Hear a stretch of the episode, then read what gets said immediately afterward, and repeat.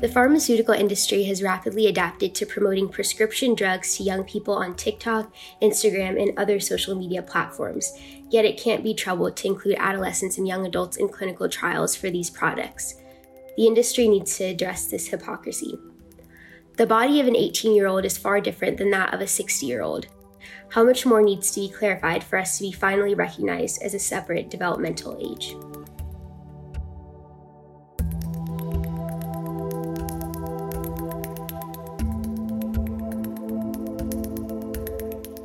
That was Sneha Dave, an activist working to empower adolescents and young adults with chronic and rare conditions, and executive director of a nonprofit organization called Generation Patient, reading from her first opinion essay If pharma can market to youths by TikTok, it should include them in clinical trials. I'll bring you our conversation after a word about Color Code, a new podcast from STAT. the current experiences of, of, of black people when it comes to their interactions with the medical community or doctors is also an issue. Sometimes they might go to see a doctor and feel like they're not being listened to, they're not heard. And, and how does that play into this overall problem of, of, of mistrust in, in the black community of the medical establishment? I have worked in major white hospital institutions and I have been dismayed by the way in which my colleagues have treated black patients, and I have uh, endeavored to, to call that behavior out and to try to rectify it.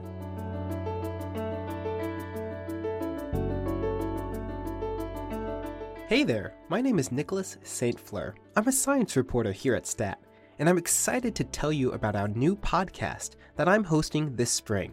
It's called Color Code. You know, our education related to health equity kind of sucks, like in med school, right? And I'm tired of having these conversations over and over and over and someone is like, oh, no, it's not because of X, Y, and Z inequality. And I'm like, actually, it is. In a hospital, a code indicates some sort of crisis.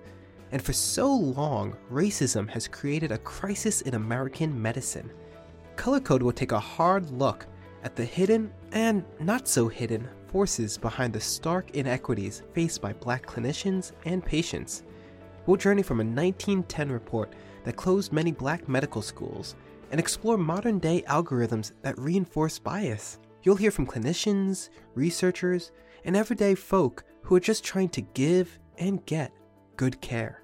I mean, I have a mistrust of the medical establishment, and I'm a researcher. Like, and and and, and part of mine is just of how I've seen providers treat my family members. Color Code is coming out Monday, March 21st. The first of eight episodes is all about medical mistrust within black communities. We'll release episodes every other week. We'll also have photos and additional reading up on our website, so be sure to keep a lookout for that. Racism in medicine is a national emergency. Together, let's raise the alarm.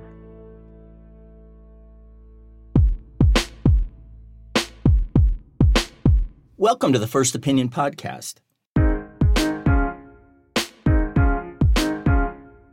I'm Pat Skerrett, editor of First Opinion Stat's platform for articles written by biotech insiders, healthcare workers, researchers, and others with interesting or illuminating or provocative perspectives to share about the life sciences writ large. It's great to talk with you, Sneha. Thank you so much. I'm so excited to be here. You know, many activists are set on their journeys by early life experiences. Does that describe your path? Yeah, absolutely. So I was diagnosed with ulcerative colitis when I was six years old.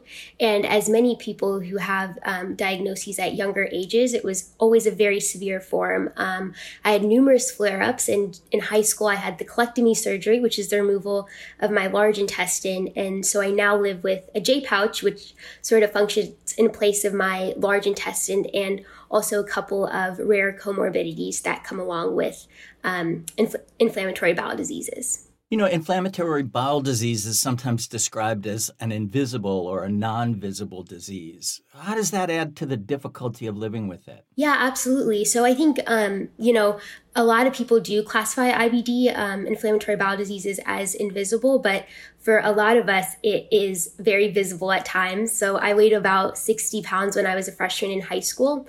So I was very clearly um, very sick. Um, but now I think um, most people would not know that I had, you know, I'm living without a colon and I'm still, you know, very much part of the medical system. So I think it's really unique in a lot of ways in that finding that peer support um, is really difficult at this age because a lot of people will just go about their normal lives not wanting to talk about um, a chronic illness. And so I think it's really important um, for more visibility to these issues when the conditions are not as visible. Um, but I would say, yeah, with IBD and other conditions, for the most part, they are non visible, but um, they can also you, you can also definitely tell when someone sort of is um, at their sicker moments.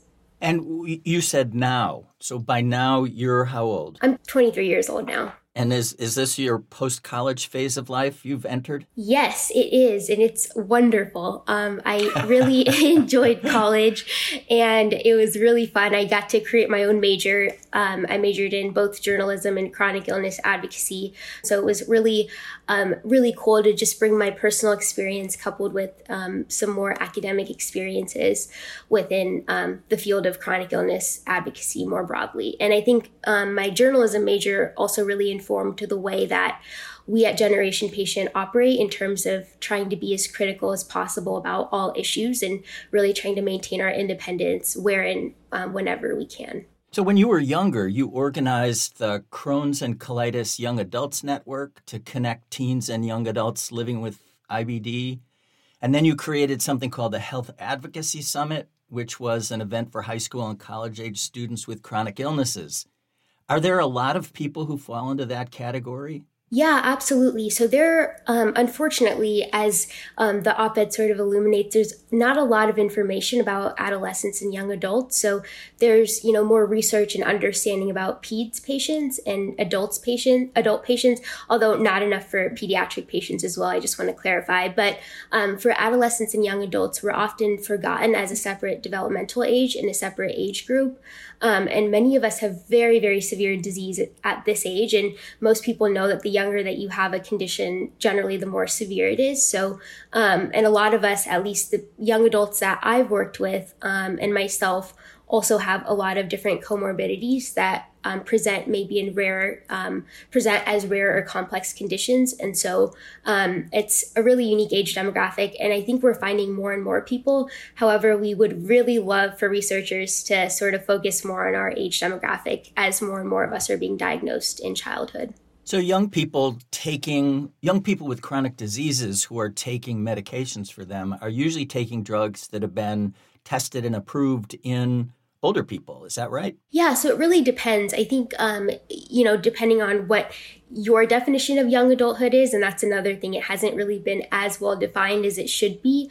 Um, and so, you know, zero to 18 is generally pediatrics, at least in the medical system, and then 18 and up is um, adults. Um, the sort of the adult side. And so it really depends where you fall in within that sphere. So, um, I mean, when I was in high school and in middle school, um, I was taking drugs that were, I believe, not at least one of them was not approved for pediatrics, but I needed to take it um, because I was running out of options really quickly. And even now, just as sort of a side note, um, a lot of people say that the IBD space, you know, there is a lot of research going on, but a lot of people say that the treatment options are great and that they're, you know, vast and there's so much out there. But, you know, I'm 23 years old. I'm sort of running out of treatment options. I'm still on biologics and I've had, you know, major surgeries. And so um, I think there's a little bit of a disconnect, especially when we're talking about very early onset IBD and the, the really lack of treatment options as we're growing up. Um, and it seems like a lot of these treatment options, it's just going from one step to the other. So it's like, I'm, you know, I try one medication and then a couple months or a couple years later, I'm on a different one, um, but it, there's still sort of these um, complex biologics and monoclonal antibodies. So um, I think that's really important for us. The other thing is is that a lot of these side effects um, are often very scary. Um, just personally, I am one that has always had side effects with whatever medications I've taken, and so and, and generally, generally the more severe ones as well. And so um, I think that's something that's really important to recognize is that with you know, these accelerated approvals and with everything trying to happen so fast, it seems like now, um, I feel like in some ways we're not prioritizing safety. And for me, and I think for at least some of my peers, it's probably the most important thing um, to think about. What kinds of side effects are you talking about? For example, um, nasal polyps, which is um, pretty common, I would say, in younger folks, but it's a little frustrating because now I'm going to be prescribed another monoclonal antibody for this. So it's sort of just like, you know, you're prescribed one thing. If you get side effects, and you need treatment options for the side effects. And it's just like a spiral. Um, a lot of times. And I'm really grateful, you know, I want to clarify, I'm really grateful for the treatment options that exist, but I think we can do better um, in terms of safety and side effect monitoring. You mentioned that you've had an experience that was notable enough to be made into what the medical literature calls a case report, the description of what happened to a specific patient. Do you think that your side effects um, might have happened either with less frequency or you might have been able to spot them earlier if the drugs had been tested in uh, adolescents and young adults? Absolutely. I think that our bodies are so vastly different um, than older adults. And I was even talking to my family about this. Um, this is something that I'd first thought of when I started experiencing this, those side effects because it seemed like the young adults that I was talking to that were on the similar drug also were experiencing um, more side effects than what I was hearing from older adults um, or just adults in general, um, or for, from a lot of these medical professionals who are on Twitter.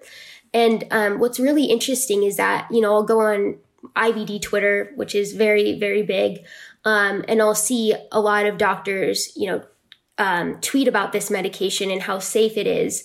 Um, but it's hard to really know that when it hasn't even really properly been tested on all age demographics.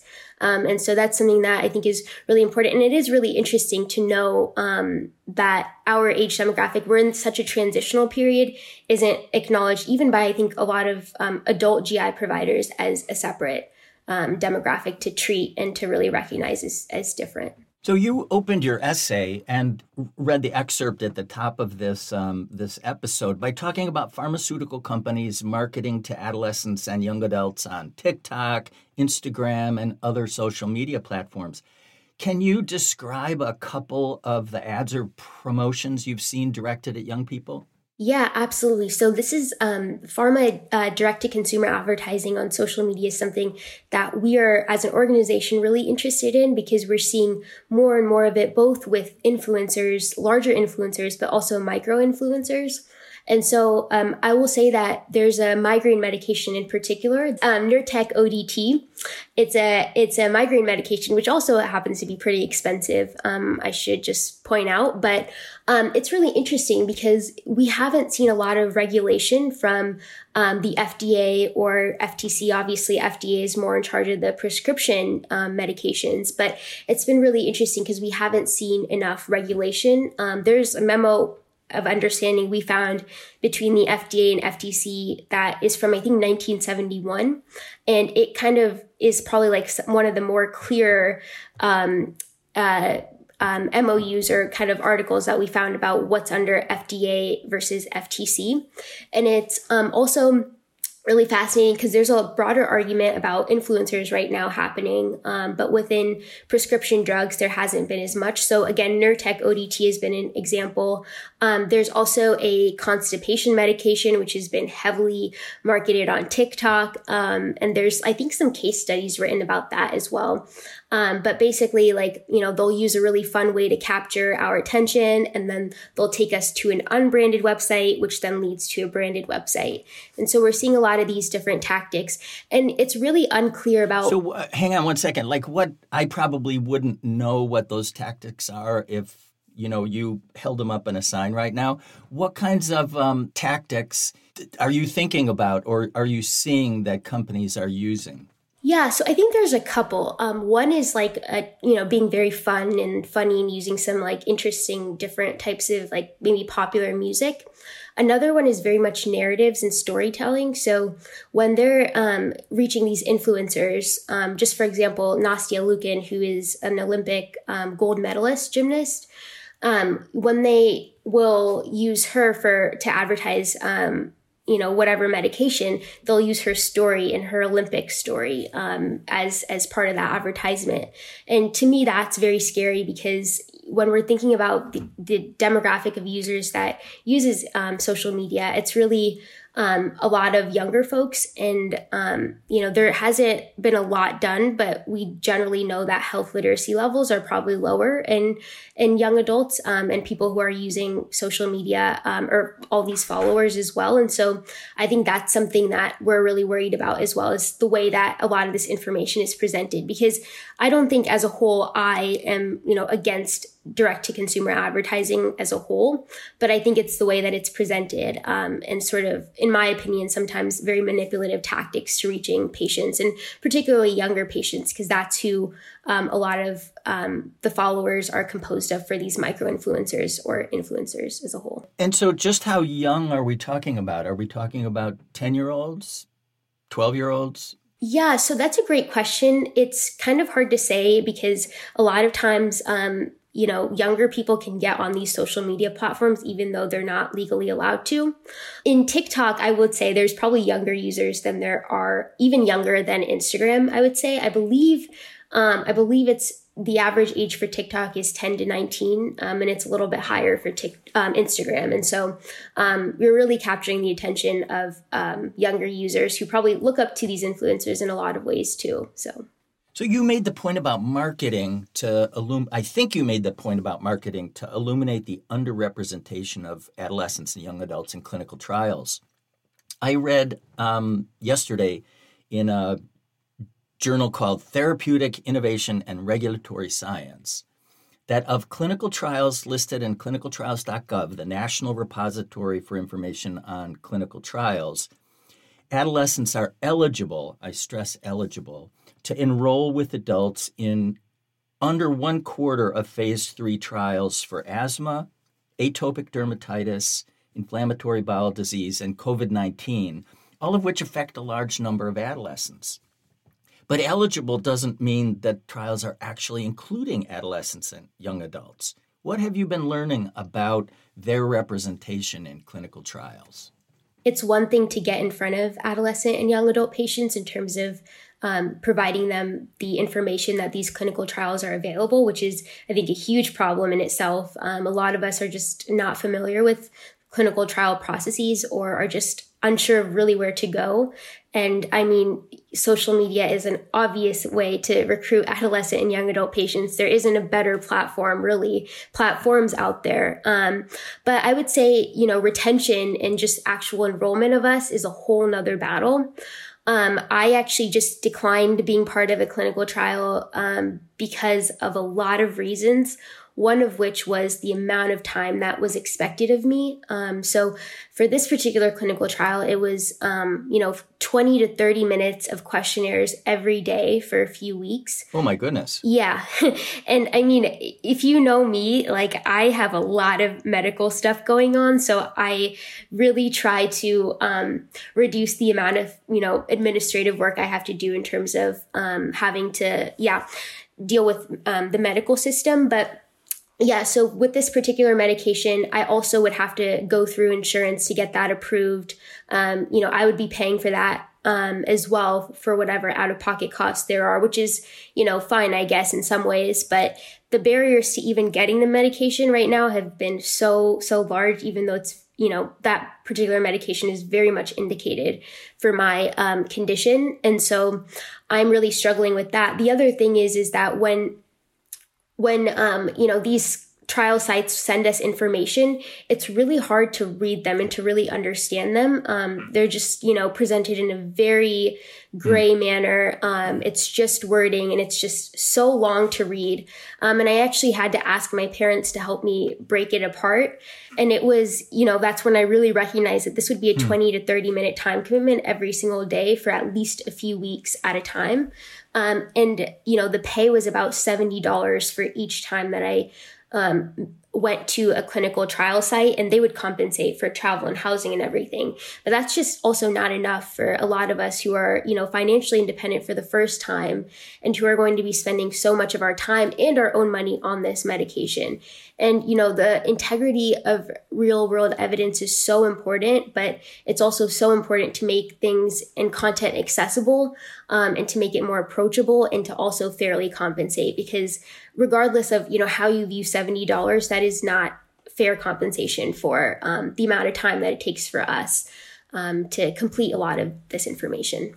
So, if young people are underrepresented, young people of color must be like multiply underrepresented. Absolutely. Absolutely. And again, I don't have data to back this up because I think, you know, there's not a lot of data besides the adolescent young adult cancer space. But I mean, even just thinking about my family, my parents are both immigrants from India and just growing up, I mean, we did not have a lot of great experiences within the medical system. There were a lot of different things, like when I would have a um, dietitian you know, come during my outpatient visits or during the end of my inpatient stays. Um, you know, the food was so vastly different. It was so hard and difficult to navigate um, almost everything because of a lot of different cultural differences. And so um, I think that's, you know, something that has really built up. And I've also just personally lost a lot of trust in the medical system because of the numerous side effects that weren't previously indicated on a lot of these medications, but that I just have um, you know, developed by chance, I guess. Um, and I, and I, the other thing is I don't want to speak for everyone because we don't have the data, but,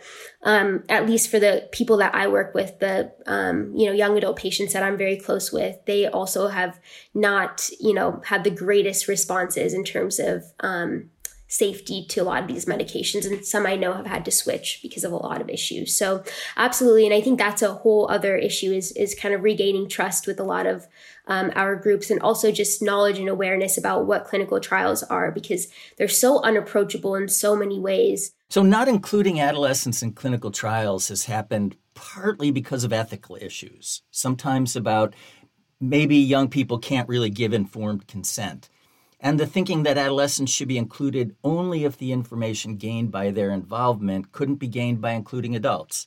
Do you buy that? I, I think with ethical arguments, there's, you know, two very valid sides um, for every sort of argument. I will say though, when you are a patient that is very close to, for example, losing your colon like myself, um, and you want a treatment option, um, a lot of us are, you know, going to want to try one last thing before we end up losing something that, you know, you can't have a transplant for for the rest of our lives.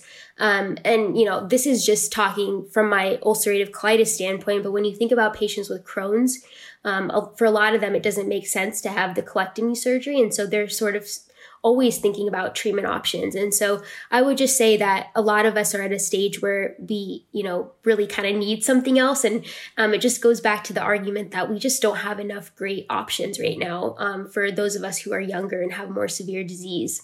And so, um, you know, informed consent is so important.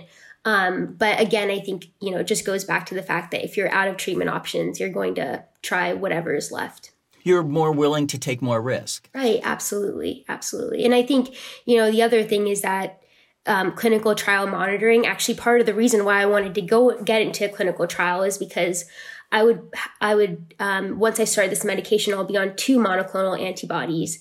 And it's very scary for me to be on two MABs because um, there's not enough data about, you know, long term hmm. um, um, effects of that. But um, I would hope that I'd be more monitored in a clinical trial if um, if I wasn't um, in a clinical trial. So that's the reason I wanted to do it, but it was I just wouldn't have enough time and energy to do so. So um, yeah, I think that's one benefit of a clinical trial is the more monitoring. You know, I think people sometimes overlook the benefit to the participant of a clinical trial that most people think oh you're doing something altruistic for everybody else but but sometimes as you've just described there may be real immediate benefits for yourself as a participant. Yeah, absolutely. Absolutely. Yeah. And I think, you know, I think the notion of altruism within clinical trials is just also so unfair because um, like you know patients should not be made to feel guilty or um, they shouldn't be made to feel like they're doing something grand for the future because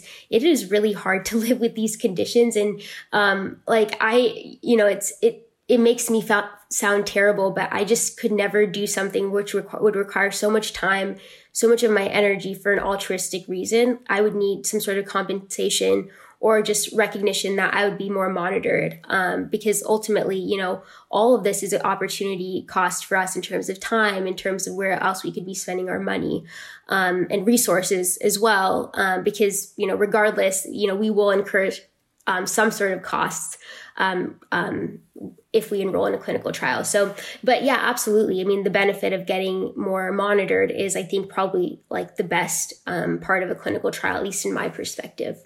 The rationale for protecting adolescents regarding clinical trials sounds a lot like the rationale for not including women of, quote, childbearing age in clinical trials, which the FDA put in place in 1977, I think. Um, and it was partly in response to thalidomide, the sedative that caused um, uh, really terrible birth defects. Um, and it took many years. So it took many years and the appointment of finally the first female head of the NIH, Bernadette Healy, and finally a law that Congress passed in 1993 to re- almost require women to participate in clinical trials.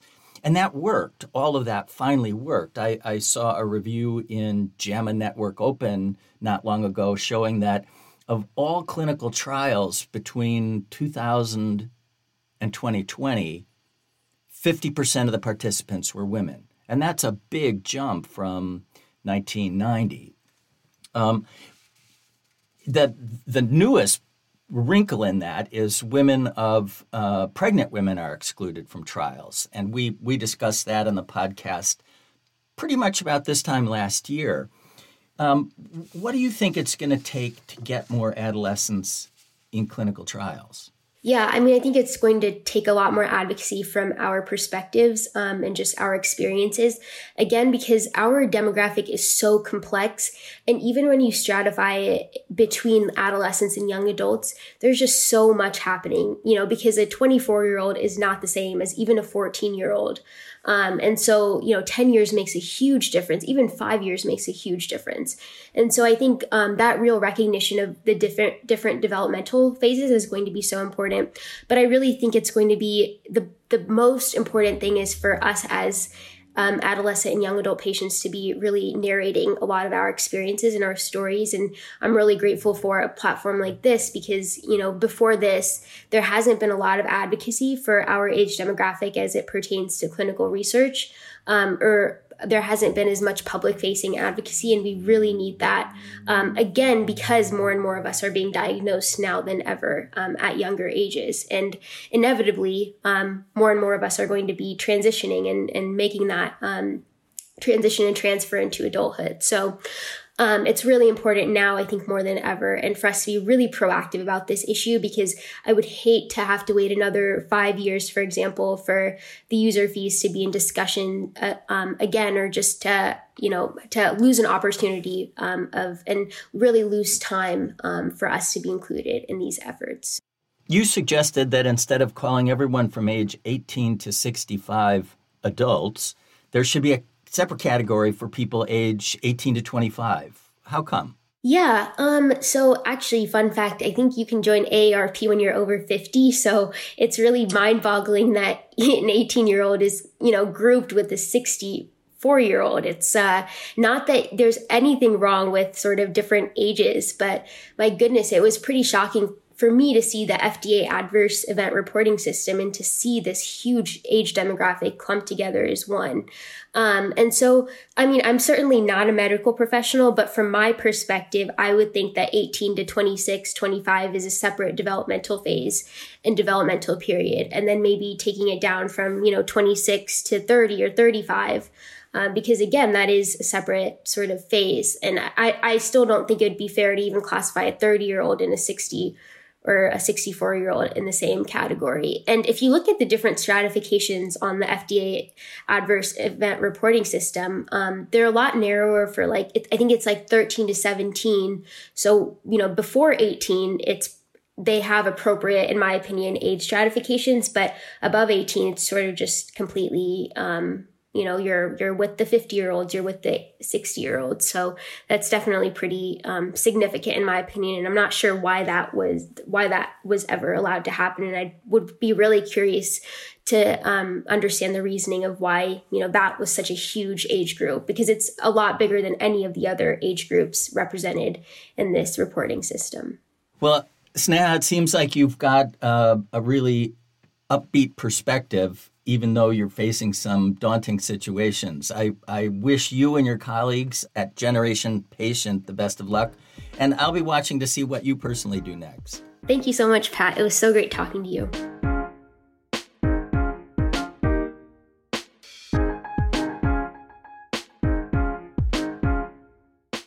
Thank you for listening to the First Opinion podcast. It's produced by Teresa Gaffney. Alyssa Ambrose is the senior producer, and Rick Berke is the executive producer. I love to hear from listeners.